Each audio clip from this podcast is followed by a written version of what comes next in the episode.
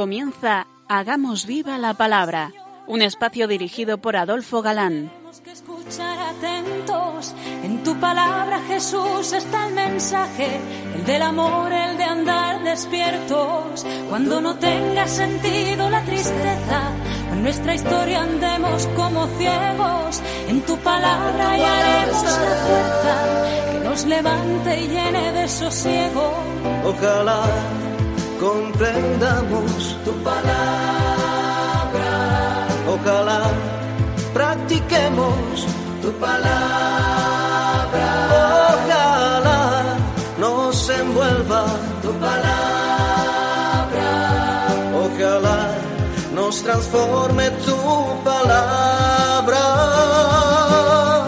ojalá comprendamos, ojalá practiquemos, ojalá... Hola, queridos oyentes, un día más en esta emisora de La Madre nos encontramos con vosotros a través de las ondas y encantados de nuevo de compartir el gozo de disfrutar la escucha de la palabra de Dios, buscando en vuestra compañía su vigencia y fuerza para nuestra vida. Aquí estamos de nuevo, Ana, Adolfo y Marta, dispuestos a pasar esta hora en vuestra compañía. Bienvenidos a nuestro programa Hagamos Viva la Palabra. Hola amigos, gracias por vuestra escucha. Bienvenidos un día más a este encuentro con la Palabra de Dios. Bienvenidos a esta mesa camilla imaginaria en que vamos desgranando los pasajes de la Sagrada Escritura. Terminamos las generalidades que afectan a los libros proféticos del Antiguo Testamento, que es el tema que abordamos en este curso, como sabéis, y comenzaremos ya hoy a estudiar el texto en sí, siguiendo un orden cronológico. La última cosilla de todo este preámbulo que hemos visto en los dos primeros programas es que habrá que tener en cuenta también que estos libros fueron escritos con las formas de hacerlo que existían en la época. No existían vocales, no había puntos ni comas, ni títulos orientadores, y que los conocimientos del hebreo de entonces, aún hoy, son limitados. Habrá, por tanto, puntos oscuros, y es por eso por lo que la Iglesia, con el Papa y bajo el Papa, tiene la autoridad para aclararnos las dudas que pudiera afectar a la fe. Pues así fue querido por el mismo Jesucristo. Lo recordamos en este pasaje de Lucas. Simón, Simón, Satanás os busca para acecharos como trigo, pero yo he rogado por ti para que no desfallezca tu fe, y tú, en vez de convertido, confirma a tus hermanos. Es decir, que la garantía es la oración de Cristo por su vicario. Y también les abrió la inteligencia para que entendieran las Escrituras cuando les explicó, ya resucitado, que todo había pasado de acuerdo con lo escrito en la ley de Moisés y en los profetas. Entonces les abrió la mente para que entendieran las Escrituras. Y una cosa más. Todo el Antiguo Testamento gira en torno al mesianismo. Todo está prefigurando, anunciando y preparando la llegada del Mesías. Sin esto, nada se entendería de la Biblia. Y vamos ya, sin más dilación, con el primero de los profetas escritores, que es Amós. Amós es posiblemente el primero de estos profetas escritores. Hay numerosos comentaristas que opinan que los anteriores profetas no escritores eran reformistas de los errores personales, como si los fallos humanos pudieran ser solucionados dentro de las estructuras vigentes de entonces. Sin embargo, los profetas escritores, como decimos, empezando por Amós, apuntan a las estructuras sociales, denunciándolas como corruptas. Y es que a partir de aquí, a partir de este profeta, ya se denuncia todo el sistema como podrido. Según la mayoría de los comentaristas, esta razón, unida a que impresionó muy profundamente a su pueblo con sus vaticinios, es la causa de que se guardara por escrito. Amós nos dirá que Israel es como un cesto de higos maduros y que como maduros o se comen o se tiran, pues no duran más, desaparecerán. Esto me mostró Dios el Señor.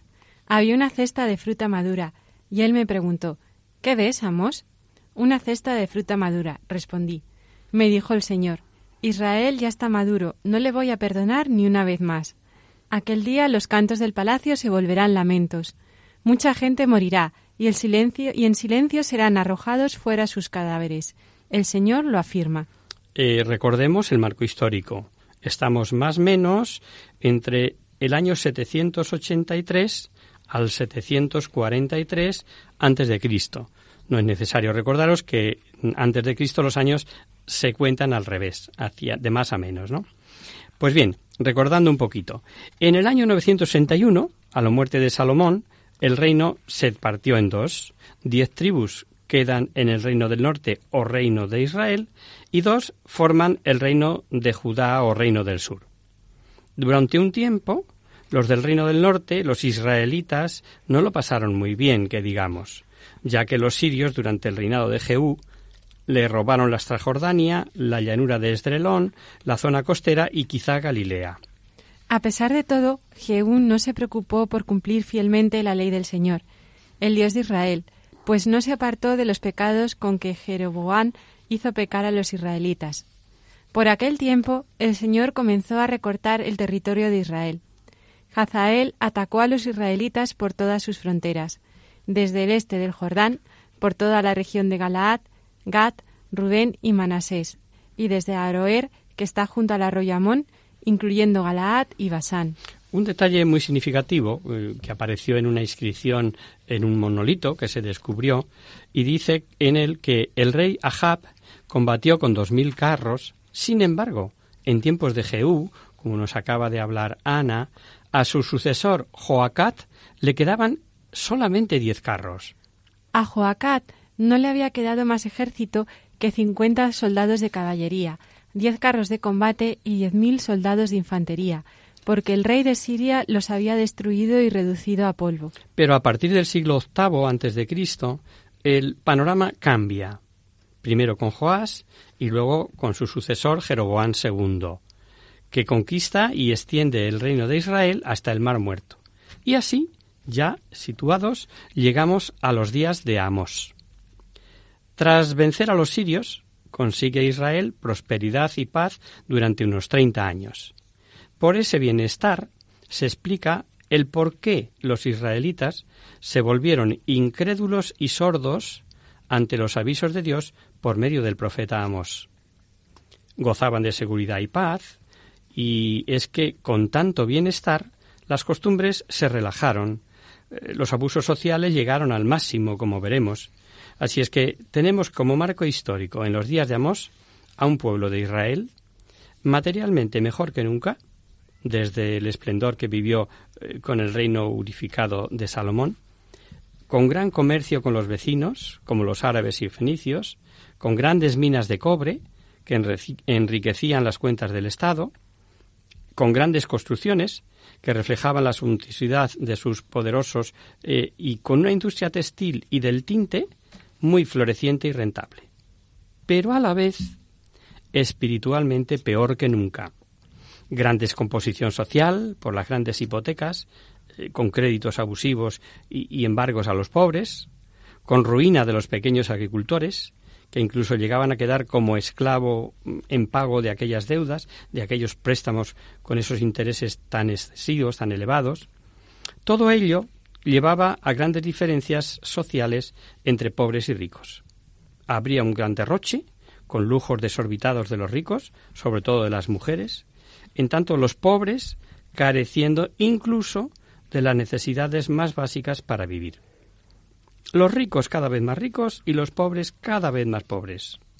Se falseaban los pesos y medidas, se sobornaba a los jueces, por lo que la justicia era diferente para los ricos que para los pobres. Proliferaban las astutas martingalas para hacer trampas legales. Y ante esto se me ocurre pensar, ¿y hoy? ¿Qué pasa hoy en nuestro ambiente? ¿Cómo andamos espiritualmente? ¿Tenemos a Dios como referente universal para todos nuestros asuntos o más bien le hemos aparcado como algo inútil en estos tiempos y no vale para nada? Nos preocupamos de los pobres, de los parados, de los emigrantes, de los enfermos, de las personas que viven en soledad sin quererlo, o más bien callamos esperando que no nos pase nunca eso a nosotros. ¿Y de la justicia? ¿Nos preocupamos porque las leyes sean justas, buscando siempre el bien común? ¿O más bien dejamos que los gobiernos hagan lo que quieran sin analizar si sus actos entran dentro o no del plan divino. Y alguno de vosotros, oyentes, me diréis, pero bueno, ¿yo qué puedo hacer con las leyes? Si yo no legislo, amigo, pero cada 4 años nos llaman a legislar, porque son esos, los representantes que nosotros votemos, los que van a legislar, los que van a hacer las leyes. Luego, fijaos si tiene importancia nuestra influencia, la que podamos decidir en ese día. Bueno, yo diría que lo que pasaba entonces, comparándolo con lo de hoy, es pura coincidencia, ¿o no? En fin, corramos un tupido velo. Naturalmente, que la razón de haber llegado a esa situación era la corrupción religiosa, y es que vivían un sincretismo religioso detestado y anunciado como abominación multitud de veces por el único Dios, por Yahvé. Celebraban cultos paganos, incluida la prostitución sagrada. Por otra parte, el culto a Yahvé era un culto falso, de apariencias exteriores, no vivido. Era realizado como para tranquilizar conciencias, pero sin poner el corazón en ello. Ofrecían los sacrificios de manera rutinaria y sin ninguna fe. A esto hemos de añadir un enfoque totalmente erróneo de la religión israelita. Los beneficios de Dios en el pasado, o sea, la elección como pueblo, la liberación de Egipto, la alianza del Sinaí, etcétera, etcétera, era para ellos como un seguro de vida, pues se consideraban por encima de los demás pueblos. El pueblo, además, esperaba el día del Señor, en el que habría una intervención maravillosa de Dios a favor de Israel, para colmarlo de beneficios y situarlo así materialmente a las cabezas de las naciones. Fijaos qué concepción, ¿no? Y así es como el profeta Amós, nuestro primer profeta, este que vamos a estudiar, profetizó en tiempos de prosperidad económica, sí, con estabilidad política, sí, pero con grandes desigualdades sociales, con injusticias por doquier, con cultos idolátricos y con una corrupción generalizada. Vamos a ver ya algo de su persona. Amós era judío, pues nació en Tecoa, a unos 17 kilómetros al sur de Jerusalén, aproximadamente en el 780 a.C., en tiempos del rey Jeroboán II, hijo de Joás, rey del Reino del Norte. No sabemos cuándo emigró al Reino de Israel, donde se empeñó su actividad profética. Era de familia de pastores, boyero y cultivador de sicomoros. Palabra de Amós, de los pastores de Tecoa, de la visión que tuvo sobre Israel en los días de Ocías, rey de Judá, y en los días de Jeroboán, hijo de Joás, rey de Israel, 2 años antes del terremoto. Así empieza, sitúa perfectamente históricamente su actuación. Y así empieza el profeta Amós. Ese es el primer capítulo, el primer versículo. Según la historia, en octubre del 759 a.C., en la zona de Galilea, Samaría, Jerusalén y Jordania, sucede un terremoto de magnitud 7,3 en la escala de Richter. Deja un saldo de muchos muertos, varios miles, y se registra como el terremoto del rey leproso Ocías. Luego está perfectamente enmarcado en la historia, ¿verdad? De nuestro profeta Amós desconocemos su posición económica, pero sabemos que por su profesión y por lo que vemos que le tachan de palurdo, es un alma sencilla, acostumbrado al campo, a sus animales, y le manda a Dios nada menos que ir a profetizar a la clase dirigente de Israel. Oíd esta palabra que Yahvé ha pronunciado sobre vuestros hijos de Israel, sobre todas las familias que hice subir de la tierra de Egipto, diciendo: solo a vosotros conocí yo de entre todas las estirpes de la tierra. Por eso he de hacer justicia de todas vuestras iniquidades. Echad pregón en los palacios de Asdod y en los palacios de Egipto, diciendo: reuníos en los montes de Samaría, para que los grandes desórdenes que hay en ella y las violencias de su interior. Yahvé le ordena decir que por no saber obrar con rectitud, por amontonar violencia y despojo en sus palacios y por no respetar lo que había pactado el pueblo en la alianza de Sinaí, les ocurrirá que el adversario les invadirá, les echará de su tierra y les saqueará, que también su rey Jeroboán II morirá a espada y que todo Israel será deportado. Se enfrentó a la idolatría por rendir culto en el santuario de Betel, diciéndoles que sería derribado el día de Yahvé. Pues el día en que yo pida cuentas a Israel por sus pecados, destruiré los altares de Betel. Los cuernos del altar serán cortados y caerán a la tierra.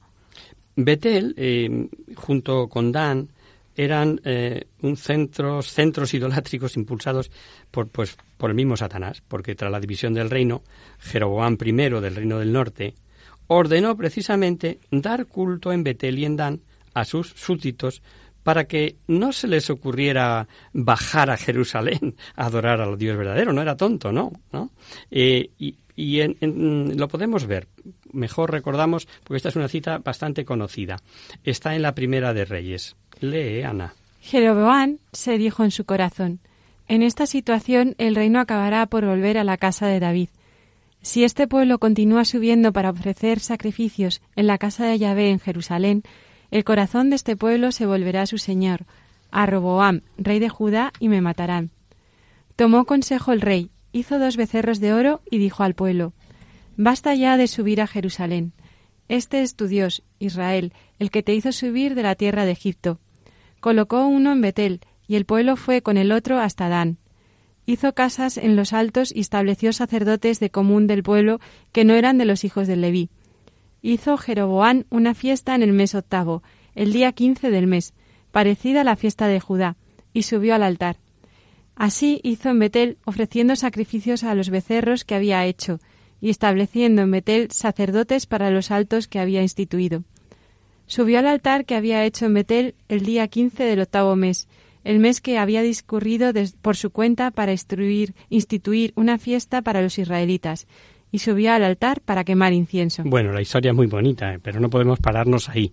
Lo que queríamos recordar es que estos santuarios de Betel y de Dan eran residuos del tiempo de los patriarcas y tuvieron su importancia en aquel momento. Pero ahora lo que hizo Jeroboán fue erigir ídolos, contraponiéndolos al verdadero y único culto a Yahvé que se daba en el templo de Jerusalén. Y digamos que los sacerdotes de Betel no eran verdaderos sacerdotes, no eran de la tribu de Leví, como estaba mandado, por lo que se enfrentaron con Amós, al que llamaban ganapanes y otras lindezas. Vamos a hacer una pequeña pausa, si os parece.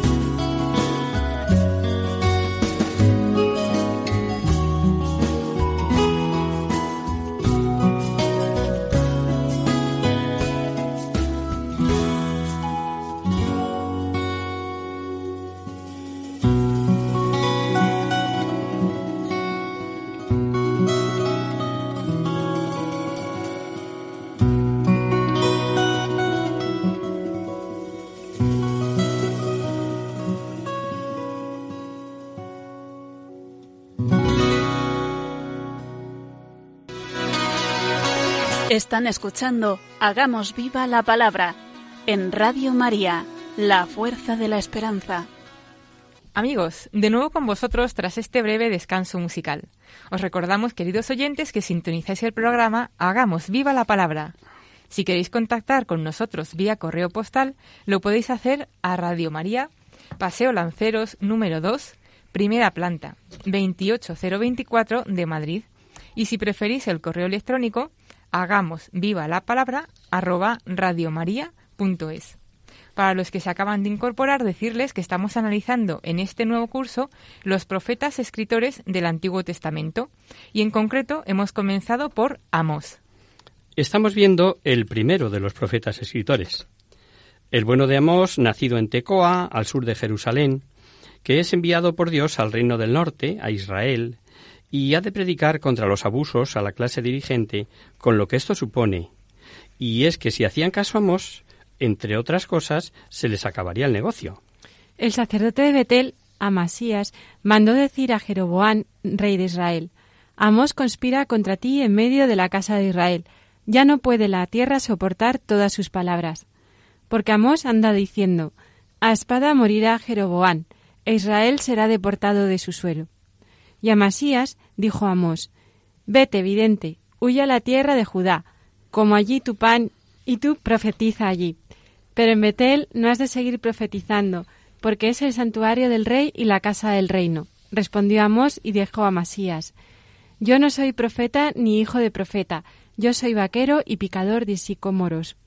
Pero Yahvé me tomó de detrás del rebaño, y Yahvé me dijo: ve y profetiza a mi pueblo Israel. Y ahora escucha tú la palabra de Yahvé. Tú dices: no profetices contra Israel, no vaticines contra la casa de Isaac.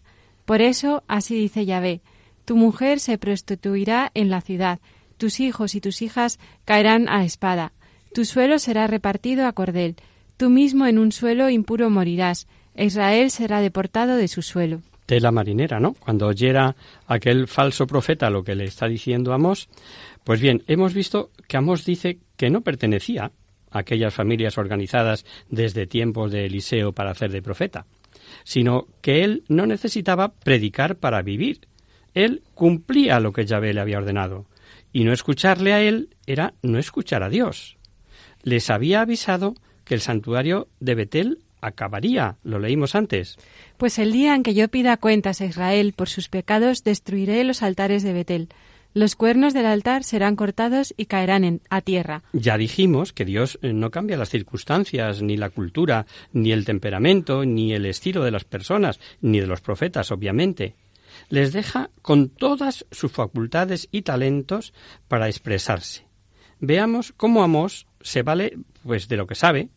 Emplea los dichos utilizados por los campesinos y pastores, como el rugido del león, la caza de aves, serpientes escondidas, etc. ¿Ruge el león en la selva sin que haya presa para él? ¿Lanza el leoncillo su voz desde su cubil si no ha atrapado algo? ¿Cae un pájaro a tierra en el lazo sin que haya una trampa para él?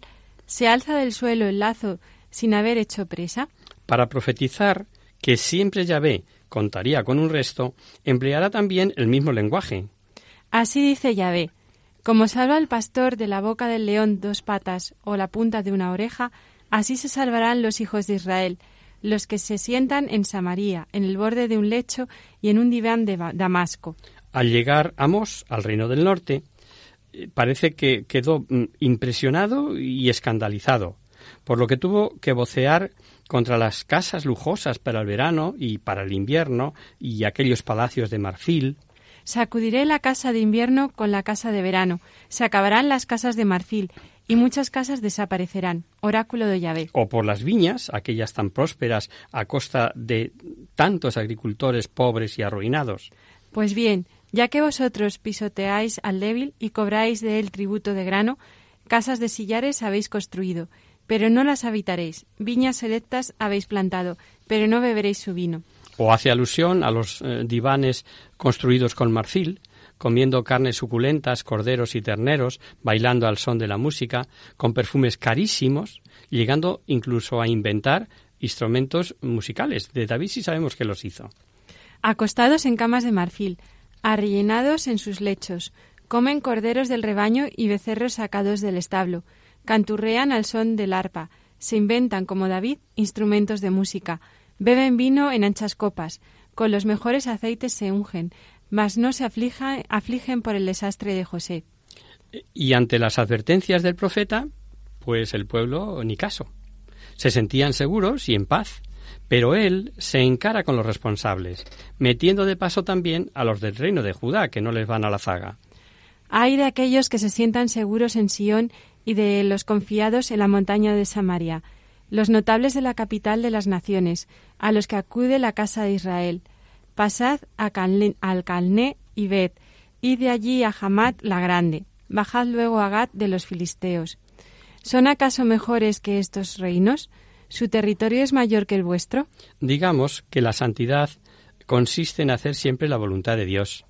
Y eso intentaba Amós. Decía Santa Teresa a propósito de esto de la voluntad de Dios: si me quieres holgar, viviré holgando. Si me quieres trabajar, moriré trabajando. Pero dime cómo, dónde y cuándo. ¿Qué más quieres tú de mí? Es decir, eso es la santidad. Y Amós le ordenó Dios que fuera a profetizar. Y esto bien que le costaba. Pero lo primero para él era hacer la voluntad de Dios.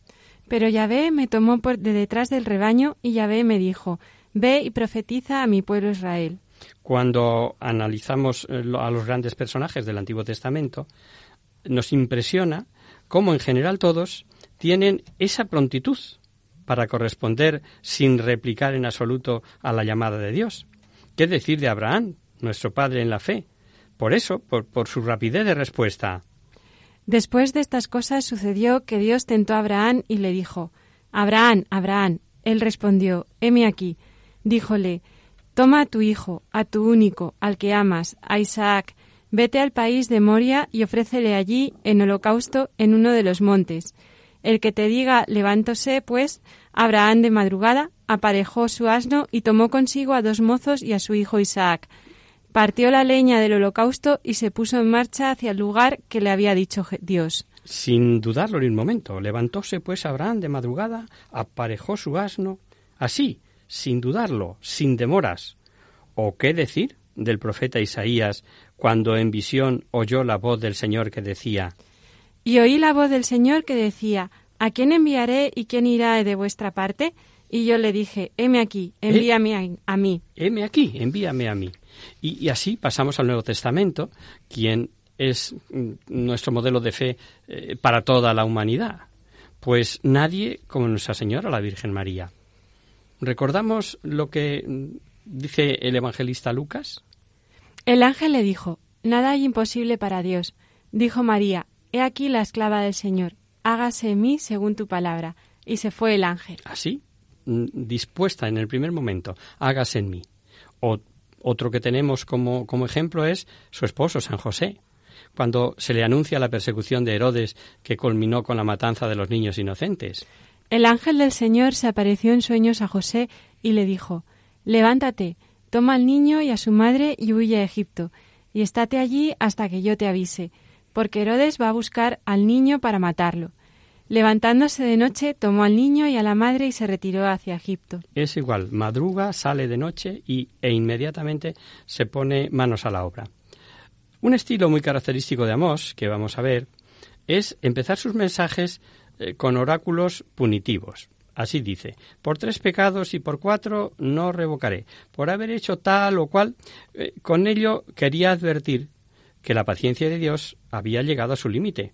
Por la multiplicidad de sus pecados, dando a entender que había llegado a algo que Dios no podía seguir permitiendo y que tenía que castigar. Lo curioso es que la sentencia es en casi todos los casos enuncia un delito que debe ser el cuarto, el que hace rebasar la medida y perder la paciencia, como nosotros cuando decimos a la de 1, a la de 2 y a la de 3. Y solo se corre a la última, cuando hemos dicho 3, ¿verdad? Pues vamos a ver algunos ejemplos de este estilo, que no es solo de Amós, ya que es típico de toda la literatura sapiencial. Porque leamos en Eclesiástico: de 3 cosas tiene miedo mi corazón, y de una 4ª temo mucho: la maledicencia en la ciudad, motín de la muchedumbre, y la calumnia, Todas tres son peores que la muerte. En Proverbios, en el capítulo 30, por ejemplo, leemos: Dos hijos tiene la sanguijuela. Dame, dame. Tres cosas hay que no se hartan y cuatro que nunca dicen basta. El Soel, la matriz estéril, la tierra que no se harta de agua y el fuego que nunca dice basta. Al que escarnece a su padre y desdeña obedecer a su madre, cuervos del valle le sacarán los ojos y devorarán los aguiluchos. Tres cosas me son estupendas, y una cuarta no llego a entenderla. El rastro del águila en los aires, el rastro de la serpiente sobre la roca, el rastro de la nave en medio del mar y el rastro del hombre en la doncella. Este es el obral de la mujer adúltera, pues después de haber comido se limpia la boca y dice: nada mal he hecho. Tres cosas hay que sublevan a la tierra y una cuarta que no puede sufrirse: siervo que llega a rey, necio que se va harto de pan, aborrecida que llega a encontrar marido y esclava que herede a su señora. Hay que ver el contexto de cada uno de estos pasajes que nos ha leído Ana, pero ciertamente es ese, a la de una, a la de dos, a la de tres. Y es típico, como vemos, de la literatura sapiencial. Pues esto último que hemos leído no es de Amós, es de Proverbios. Bueno, pues empieza el libro del profeta Amós con una primera parte conminatoria, y en ella va diciendo los distintos pueblos a los que les hará Yahvé caer su justicia, y termina con Israel, indicándole que también Israel va a sufrir el castigo, aunque no lo crea, ni lo quiera creer, ni le parezca que eso es inmediato, ¿no? En los primeros capítulos hay conminaciones contra Siria, contra Filistea, contra Tiro, contra Edom, contra Amón, contra Moab, contra Judá y contra Israel. Todos estos pueblos, porque sí lo ha permitido Dios, han sido azote para su pueblo elegido, ¿no? Y serán castigados, pero revela también que la justicia de Yahvé caerá sobre Israel, pues son malvados. Es seguro que al oír el profeta los vaticinios contra los 6 pueblos vecinos, se frotarían las manos, se alegraría, bueno, va con ellos, ¿no? Y más cuando, entre la relación que está aludiendo, menciona el reino de Judá, sus hermanos separados del sur, y haciendo además el número 7, número de plenitud. Pero cuando también les toca el turno a ellos... Así dice Yahvé: por 3 crímenes de los hijos de Amón y por 4 seré inflexible, por haber reventado a las mujeres en cinta de Galaad para ensanchar su territorio, yo prenderé fuego a la muralla de Rabá, que devorará sus palacios, en el clamor en día de combate, en la tormenta en día de huracán, y su rey irá al cautiverio, juntamente con sus príncipes, dice Yahvé. Ahí seguro que le desapareció la sonrisa de la cara. ¿Cuál es el mensaje de Amós? Pues podemos dividirlo en 3 partes. La primera son vaticinios sobre las naciones que ya hemos apuntado: Siria, Fenicia, Tiro, Edom, Amón y Moab, terminando con Judá e Israel. Eso abarca los 2 primeros capítulos. Otra segunda parte podría ser contra los cultos idolátricos y los abusos sociales, la corrupción en Samaría, la idolatría de Betel, contra el lujo y los abusos y el anuncio de castigos. Y una tercera parte, visiones en las que se simbolizan plásticamente estos castigos. De ahí que tuviera tanta o calara tanto en los pueblos que, como os decía al comienzo, mereció dejarlo por escrito. Las langostas, la sequía, la plomada, el cesto de higos, ya lo veremos.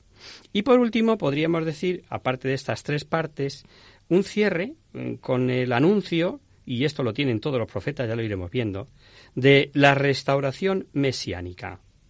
En tan solo 3 versículos del capítulo 2 podemos comprobar el cuadro de corrupción generalizada, injusticias, abusos y pecados que se cometían en Israel en este tiempo del profeta Amós. Así habla Yahvé: por 3 pecados de Israel y por 4 no revocaré yo mi fallo, por haber vendido el justo por dinero, al pobre por un par de sandalias. Aplastan sobre el polvo de la tierra la cabeza de los pobres y estorban el camino de los humildes, y van padre e hijo a la doncella, profanando mi santo nombre. Sobre ropas tomadas en prendas se echan junto al altar cualquiera y beben el vino de los multados en la casa de su Dios. Ahí están reflejados los motivos de los castigos, que anuncia con las visiones simbólicas de tales castigos. Veréis que en estos 3 versículos nos dice que el pobre no tenía ningún valor para los poderosos. Segundo, que cometían aberraciones, incluso la prostitución sagrada, y a la vez para los padres y los hijos, no se escapa nadie. Que pisoteaban la ley de Moisés, utilizando como alfombra los mantos de prenda, ya lo explicaremos, y el vino de las multas en sus orgías. Y que obligaban a los que habían realizado votos a profanarlos, y obligaban a los profetas a callar. Interesante y digno de verlo despacito, creo que es todo lo que nos adelanta Amós. Seguiremos aquí el próximo día, si os parece.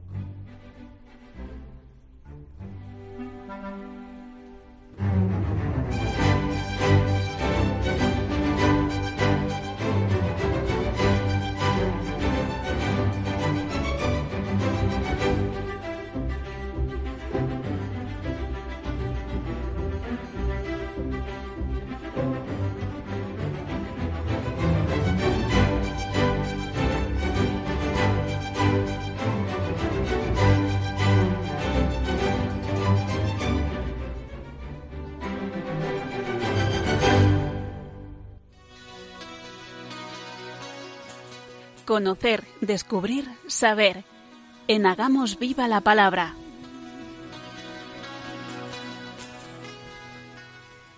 Abrimos ahora este mini espacio del final del programa que llamamos Conocer, Descubrir, Saber, para satisfacer vuestras curiosidades, para responder a vuestras preguntas, para hablar de alguna cosa histórica o actual que pueda orientar nuestras vidas. En esta ocasión hemos recibido una carta de una oyente peruana que nos dice lo siguiente. Queridos amigos de Hagamos Viva la Palabra, me llamo Toñi, os escribo desde Arequipa, en Perú, y sigo todos vuestros programas y me ayudan mucho. Estoy preocupada por mi cuñada, que a todo dice que en su próxima vida va a hacer esto y aquello, y quería saber si la teoría de la reencarnación, tan de moda por aquí, es algo que un cristiano puede aceptar. A mí me parece que no, pero no sé muy bien cómo explicárselo a ella. ¿Me lo podéis aclarar? Muchas gracias por adelantado, y firma Toñi. Hola, Toñi. Efectivamente, no es compatible la creencia en la reencarnación con la fe católica. Y lo primero es saber en qué consiste, porque hasta en esto hay verdaderos líos. La reencarnación es la creencia según la cual, al morir una persona, su alma se separa momentáneamente del cuerpo y después de algún tiempo toma otro cuerpo diferente para volver a nacer en la tierra. Por lo tanto, los hombres pasarían por muchas vidas en este mundo. Esta ley ciega, que obliga a reencarnarse en un destino inevitable, es la llamada ley del karma, que quiere decir acto. Para esta doctrina, el cuerpo no sería más que un traje caduco y descartable, que el alma inmortal teje por necesidad, y que en una vez gastado deja de lado para tejer otro. Quienes creen en la reencarnación piensan que ofrece ventajas. En primer lugar, como que concede una segunda o una tercera o una cuarta oportunidad. Sería injusto arriesgar todo nuestro futuro a una sola vez. Además, ni los mejores hombres se encuentran al momento de morir en estado de perfección. La reencarnación, en cambio, permite alcanzar esa perfección en otros cuerpos. Naturalmente, si progresan, si mejoran, pues también podrían ir hacia atrás y llegar a la reencarnación hasta en un vegetal, ¿verdad?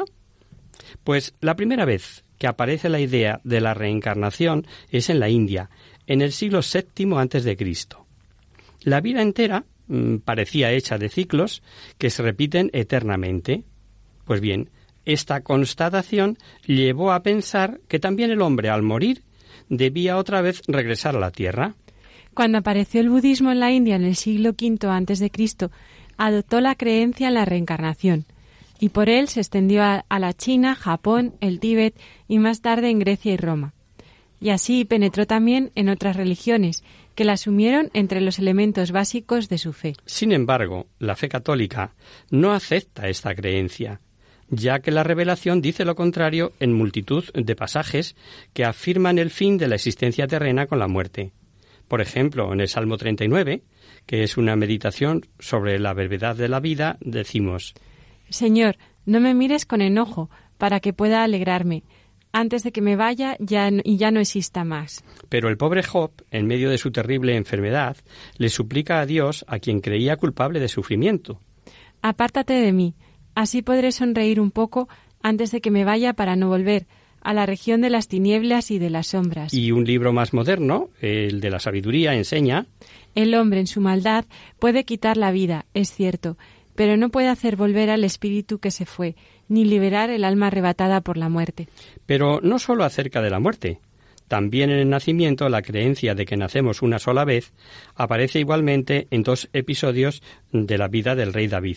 El primero, cuando una mujer, en una audiencia concedida, le hace reflexionar: Todos tenemos que morir y seremos como agua derramada que ya no puede recogerse. No ha lugar un renacer. El segundo pasaje es cuando al morir el hijo del monarca exclama: Mientras el niño vivía, yo ayunaba y lloraba, pero ahora que está muerto, ¿para qué voy a ayunar? ¿Acaso podré hacerlo volver? Yo iré hacia él, pero él no volverá hacia mí. Vemos entonces que en el Antiguo Testamento, y aun cuando no se conocía de la idea de la resurrección todavía, ya se sabía al menos que de la muerte no se vuelve nunca, pero nunca más a la tierra. Pero fue en el año 200 a.C. cuando se iluminó para siempre este tema del más allá. En esa época descubrimos en la revelación la fe en la resurrección y quedó definitivamente descartada la posibilidad de la reencarnación. Según esta creencia, al morir una persona recupera la vida inmediatamente, pero no en la tierra, sino en otra dimensión llamada eternidad. Y comienza a vivir una vida distinta, sin límites de tiempo ni espacio, una vida que ya no puede morir más. Es lo que denominamos vida eterna. Es conocido el relato en el que el rey Antíoco IV, Epífanes de Siria, cuando tortura a 7 hermanos judíos para obligarlos a abandonar su fe, mientras moría el segundo dijo al rey: Tú nos privas de la vida presente, pero el Rey del mundo a nosotros nos resucitará a una vida eterna. Y al morir el séptimo dice: Mis hermanos, después de haber soportado una corta pena, gozan ahora de la vida eterna. Para el Antiguo Testamento, pues, resulta imposible volver a la vida terrena después de morir. Pero en el Nuevo Testamento es la segunda persona de la Santísima Trinidad, el mismísimo Dios, por boca de Jesucristo, con su autoridad de Hijo de Dios, quien confirma oficialmente esta doctrina. Con la parábola del rico Epulón, contó cómo al morir un pobre mendigo llamado Lázaro, los ángeles lo llevaron inmediatamente al cielo. Pero aquellos días murió también un hombre rico e insensible, y fue llevado al infierno para ser atormentado por el fuego de las llamas. No dijo Jesús que a este hombre rico le correspondiera reencarnarse para purgar sus numerosos pecados de la tierra. Al contrario, la parábola explica que por haber utilizado injustamente los muchos bienes que había recibido en la tierra, debía ahora, es decir, en más allá, en la vida eterna y no en la tierra, pagar sus culpas. El rico, desesperado, suplica que le permita a Lázaro volver a la tierra, o sea, que se reencarne, porque tiene 5 hermanos tan pecadores como él, a fin de advertirles lo que les espera si no cambian de vida. Pero le contestan que no es posible, porque entre este mundo y el otro hay un abismo que nadie puede atravesar. La angustia del rico condenado le viene justamente al confirmar que sus hermanos también tienen una sola vida para vivir, una única posibilidad, una única oportunidad para darle sentido a la existencia. Cuando Jesús moría en la cruz, Cuenta el Evangelio de San Lucas que uno de los ladrones crucificados a su lado le dice: Jesús, acuérdate de mí cuando estés en tu reino. Si Jesús hubiera admitido la posibilidad de la reencarnación, tendría que haberle dicho: hombre, ten paciencia, tus crímenes son muchos, debes pasar por distintas reencarnaciones hasta purificarte por completo. Pero no, su respuesta instantánea fue: te aseguro que hoy estarás conmigo en el paraíso. Si hoy iba a estar en el paraíso, es porque nunca más podía volver a nacer en este mundo. San Pablo también rechaza la reencarnación. En efecto, el escribir a los filipenses les dice: me siento apremiado por los dos lados. Por una parte, quisiera morir para estar yo con Cristo, pero por otro, es más necesario para vosotros que yo me quede aún en este mundo. Si hubiera creído posible la reencarnación, inútiles habrían sido sus deseos de morir, ya que volvería a encontrarse con la frustración de una nueva vida terrenal, una total incoherencia. Y explicando a los corintios lo que sucede el día de nuestra muerte, les dice: en la resurrección de los muertos se entierra un cuerpo corruptible y resucita uno incorruptible. Se entierra un cuerpo humillado y resucita uno glorioso. Se entierra un cuerpo débil y resucita uno fuerte. Se entierra un cuerpo material y resucita uno espiritual. ¿Puede entonces un cristiano creer en la reencarnación? Queda clara que no. La idea de tomar otro cuerpo y regresar a la tierra después de la muerte es absolutamente incompatible con las enseñanzas de la Sagrada Escritura, que no olvidemos es palabra de Dios. La afirmación bíblica más contundente y lapidaria de que la reencarnación es insostenible la trae la carta a los Hebreos. Está establecido que los hombres mueren una sola vez y después viene el juicio. Un juicio que dará como resultado gozo o condenación eterna, según hayan sido nuestras obras, y que por la misericordia divina confiamos en gozar eternamente de él. Esperamos que te pueda servir esta explicación, querida Toñi, pero no queremos terminar sin dejar un mensaje de esperanza y confianza en Dios. Pues por nuestra parte solo hemos de tratar de vivir en amistad con él. Primero, porque sabemos, y lo dice la Escritura, que quiere que todos los hombres se salven. Y segundo, como sabe de nuestra fragilidad, dice en la carta a los Corintios: no habéis sufrido tentación superior a la medida humana, y fiel es Dios que no permitirá seréis tentados sobre vuestras fuerzas. Antes bien, con la tentación os dará modo de poderla resistir con éxito. Veamos al Señor como es, el amigo, el que nos quiere, el que nos salva, el que dio su vida por nosotros. No está a pillar, esperando que pequemos para condenarnos. Nada más, queridos amigos. Si tú, querida oyente peruana, o cualquiera de los que nos seguís el programa, queréis mayor aclaración sobre este o cualquier otro tema, no dudéis en escribirnos. Y hasta aquí, queridos amigos, el programa de hoy. Os dejamos con nuestra sintonía y os recordamos que si queréis dirigiros al programa para cualquier duda, aclaración o sugerencia participando en el espacio de Conocer, Descubrir, Saber, estamos a vuestra total disposición y encantados de atenderos en la siguiente dirección: Radio María, Paseo Lanceros, número 2, primera planta, 28024 de Madrid. O bien, si lo preferís, al correo electrónico hagamosvivalapalabra@radiomaria.es. El próximo miércoles, como sabéis, está el programa del Padre Jesús Silva, que alterna con nosotros. Tus palabras, Señor, son espíritu y vida. Y por tanto nosotros nos encontraremos de nuevo dentro de 15 días, si Dios quiere, con un programa en el que seguiremos analizando las características generales del profetismo, viendo el mensaje de esperanza que encontramos en cada uno de ellos el próximo día. Hasta el próximo día, amigos. Hasta el próximo día. Hasta dentro de 15 días.